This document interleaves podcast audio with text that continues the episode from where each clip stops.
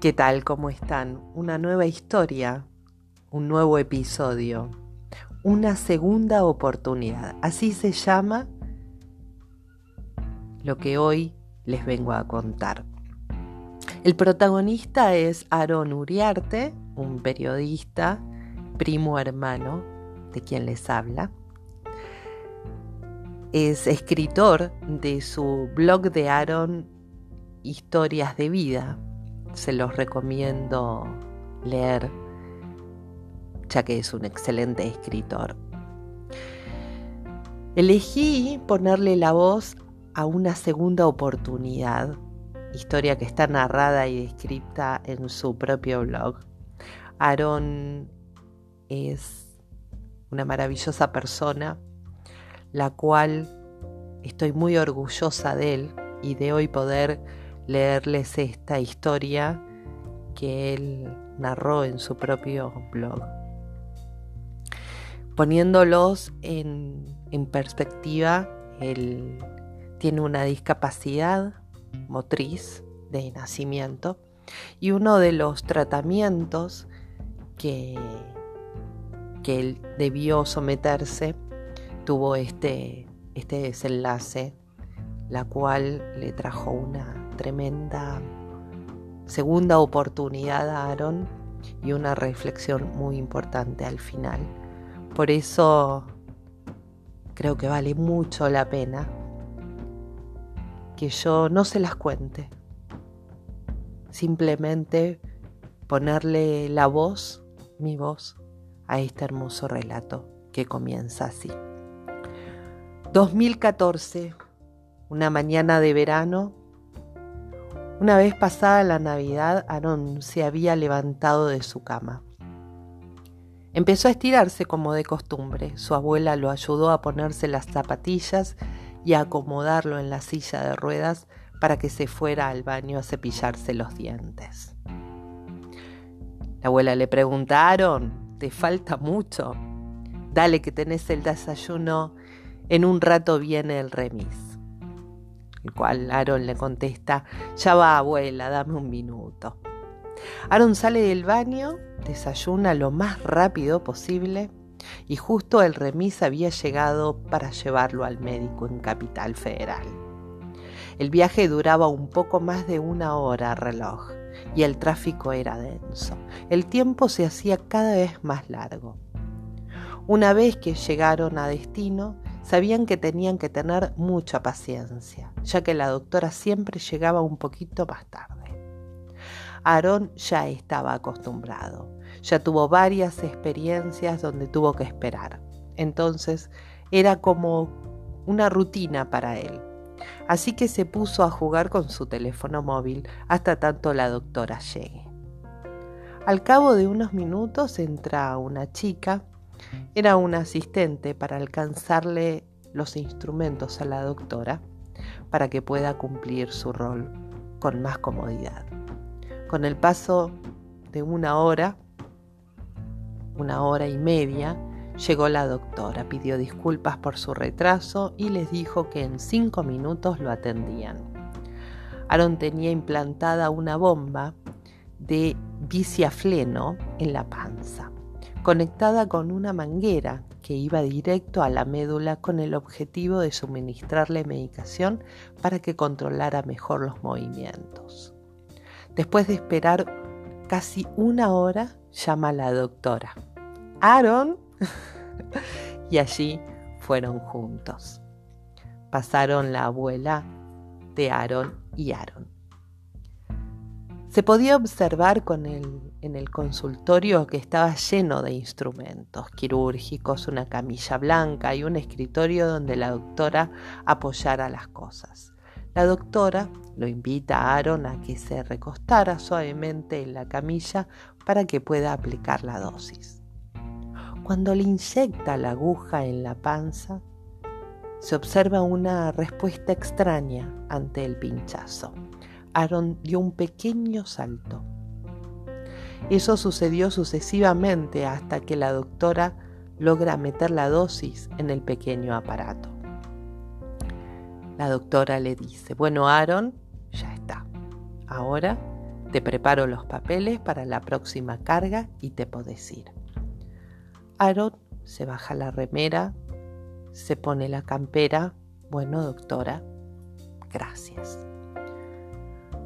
Aaron se puso en un rinconcito del consultorio viendo cómo la doctora hacía las recetas. Una vez que las termina, se le entrega a la abuela Cristina. Se despiden y bajan por el ascensor hasta el piso de abajo, donde estaba esperando el remisero que los trajo. En el trayecto del ascensor al auto, Aaron empieza a sentir molestias en el cuerpo. Le empezó a doler la cabeza y se mareaba. Le dijo a Cristina de su malestar, de modo que coincidieron en subir hasta el consultorio para ver a la doctora.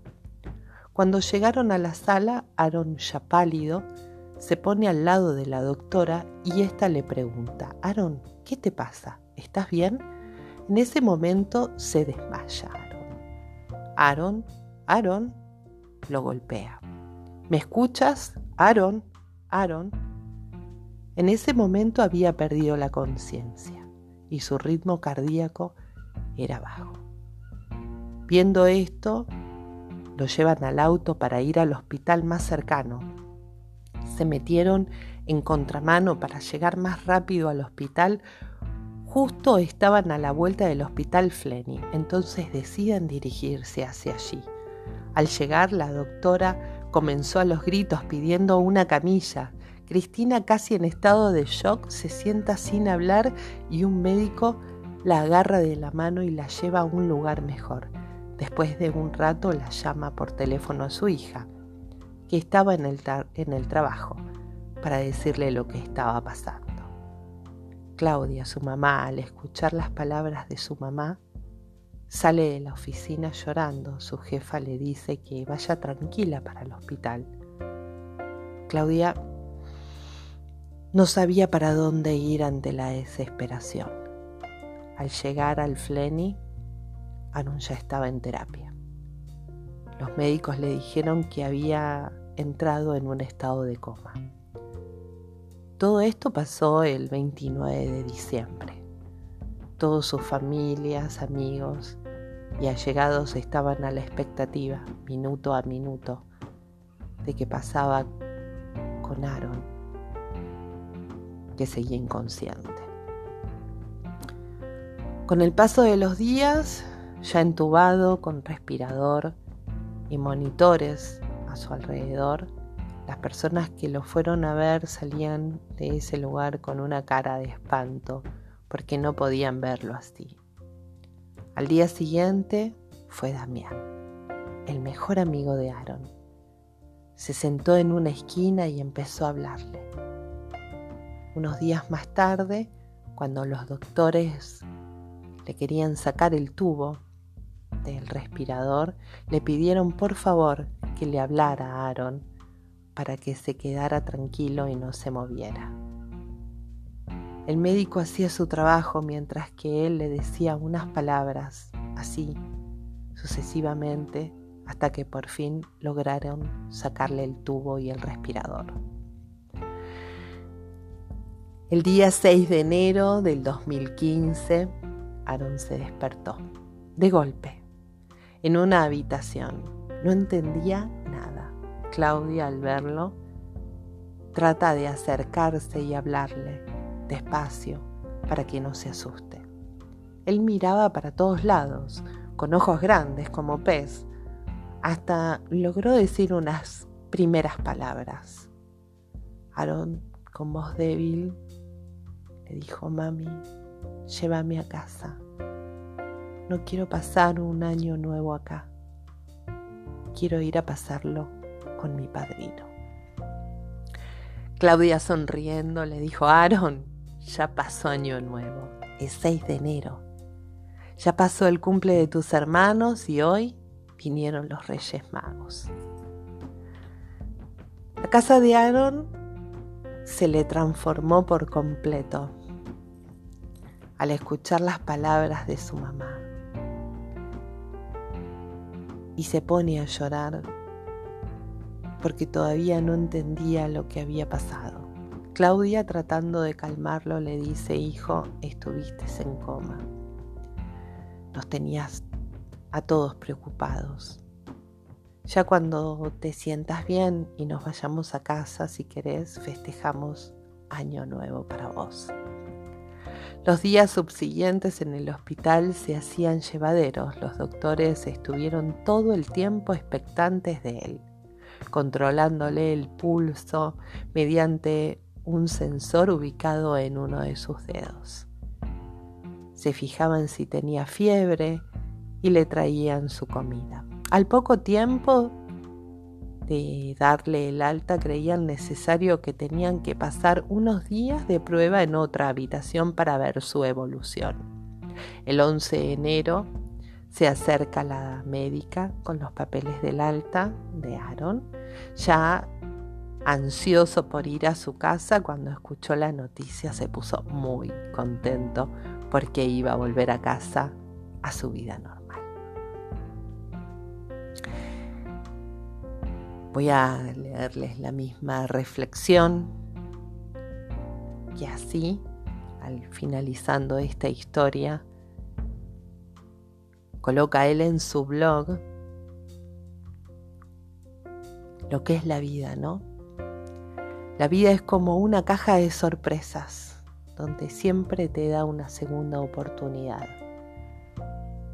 En mi caso, pone él, una segunda oportunidad de vivir y de salir bien de esa situación tan horrible que me tocó atravesar hoy, que ya soy grande, me doy cuenta de ese hecho, tiene mucha importancia para mí porque me ayuda a poner, a poder reflexionar y tomarme las cosas de distinta manera. Que todo en la vida se puede arreglar, incluso cuando te encontras sin salida.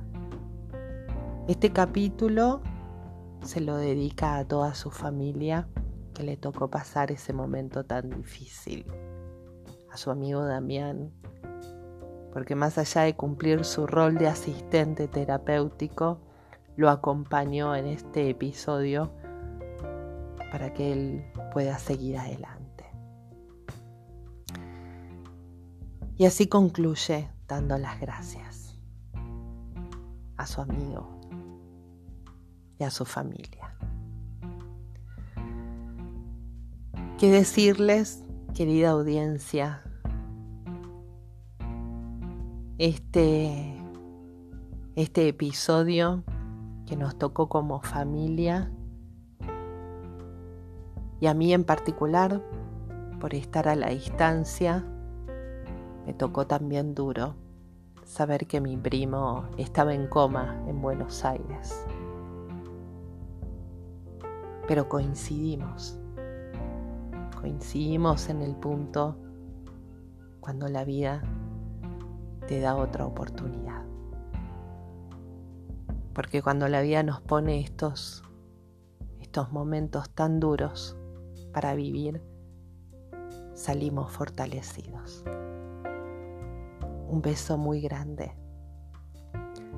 Les vuelvo a repetir el blog de Aaron, Historias de Vida para el que quiera leer de sus aprendizajes. Hasta el pronto. Hasta la próxima.